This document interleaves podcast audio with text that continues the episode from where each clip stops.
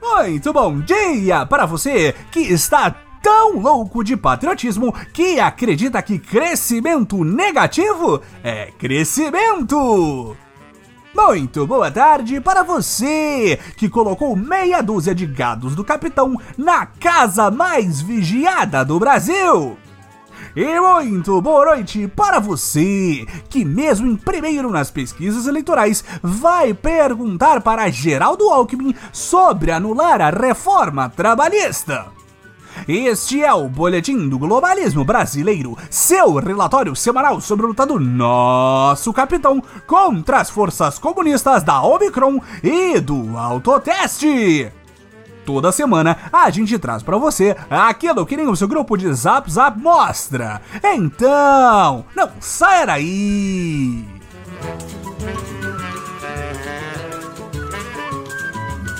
Patriotas, Estamos muitíssimo felizes de retornar das nossas gloriosas férias após uma temporada maravilhosa na garupa do jet ski do capitão em Santa Catarina.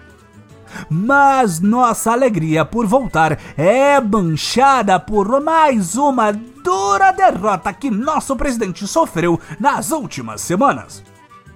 Depois de lutar bravamente contra conspur conspir, conspira contra o envenenamento das nossas crianças, Bolsonaro sofreu uma triste derrota e já começaram a aplicar a vacina contra o coronavírus para crianças entre 5 a 11 anos de idade.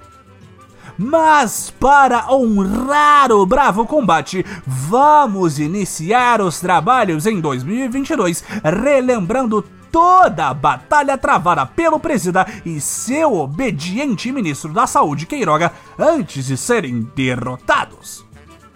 Tudo começou no 24 mês de 2020, também conhecido como dezembro de 2021, quando a comunista Anvisa, numa medida completamente tirânica e feita para atacar o presidente pessoalmente, aprovou a versão pediátrica da vacina Pfizer.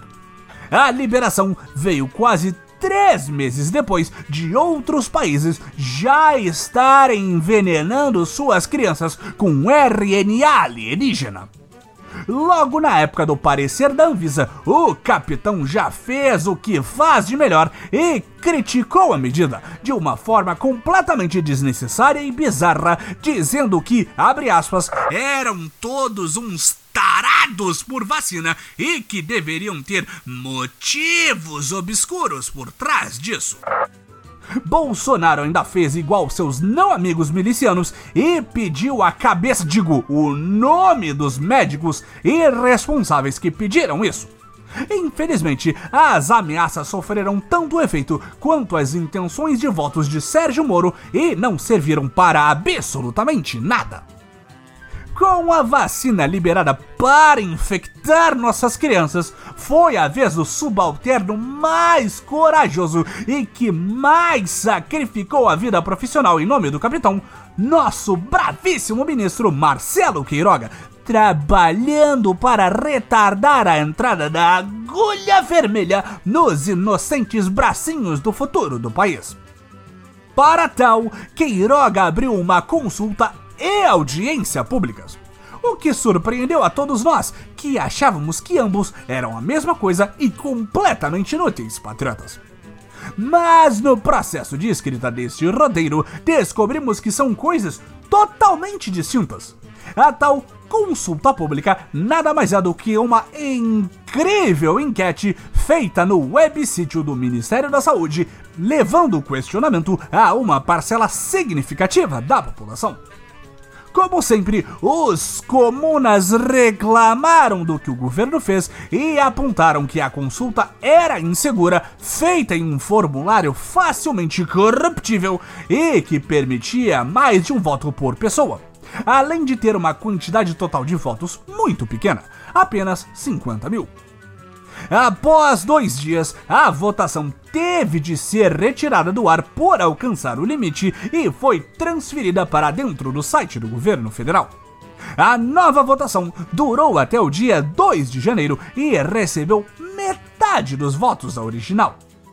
Terminada a mais emocionante das enquetes da internet mundial, a maioria foi contrária à obrigatoriedade de indicação médica para a vacina de crianças, medida que nosso presidente queria porque queria exigir para que ele não fosse responsabilizado quando as crianças começassem a virar o personagem Ben 10 depois de infectadas com um RNA que veio do espaço.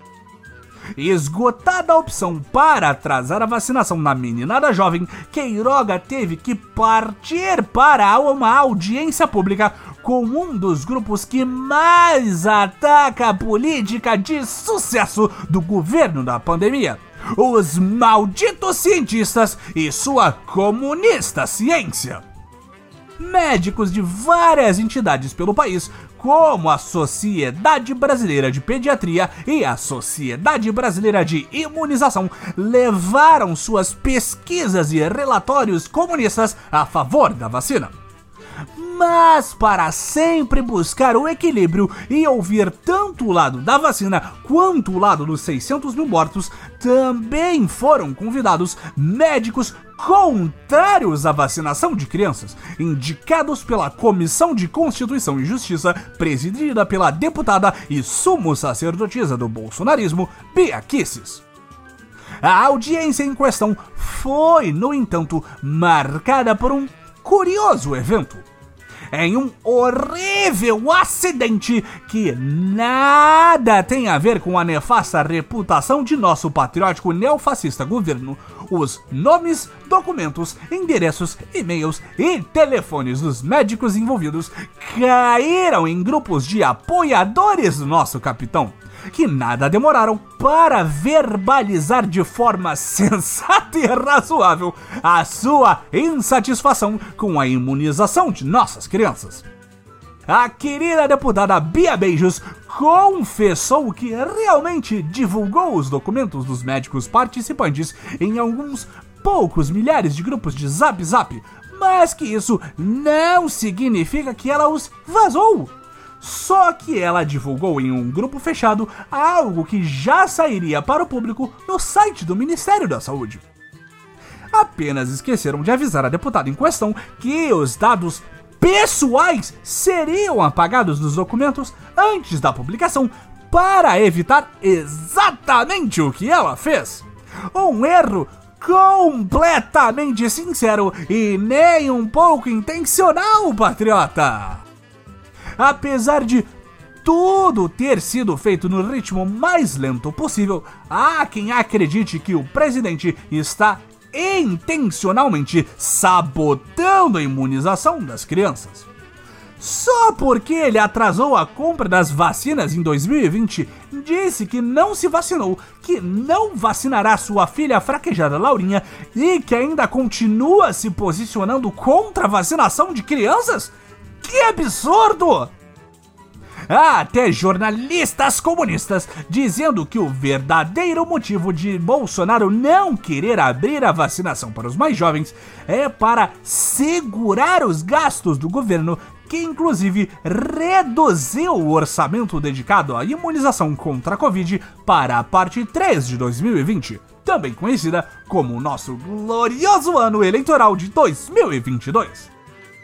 Mas os marxistas jornalistas, como sempre, estão enganados. E o boletim vem aqui explicar para você a verdadeira razão pela qual o governo Bolsonaro continua se posicionando contra algo que 71% do povo aprova em pleno ano de reeleição é que, gastando menos com a vacina, sobra mais dinheiro para comprar o Centrão.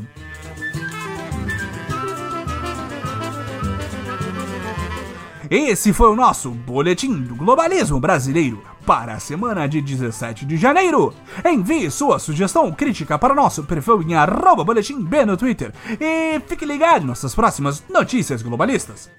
Se possível, ajude a espalhar a palavra do nosso programa avaliando o boletim no seu aplicativo de podcast preferido, cometendo um padrão com compartilhamento de nosso podcast e considerando apoiar a nossa campanha de financiamento coletivo em padrim.com.br barra boletim do globalismo brasileiro. Tudo junto. E lembre-se, caixõezinhos infantis acima de tudo, Brasil acima de todos!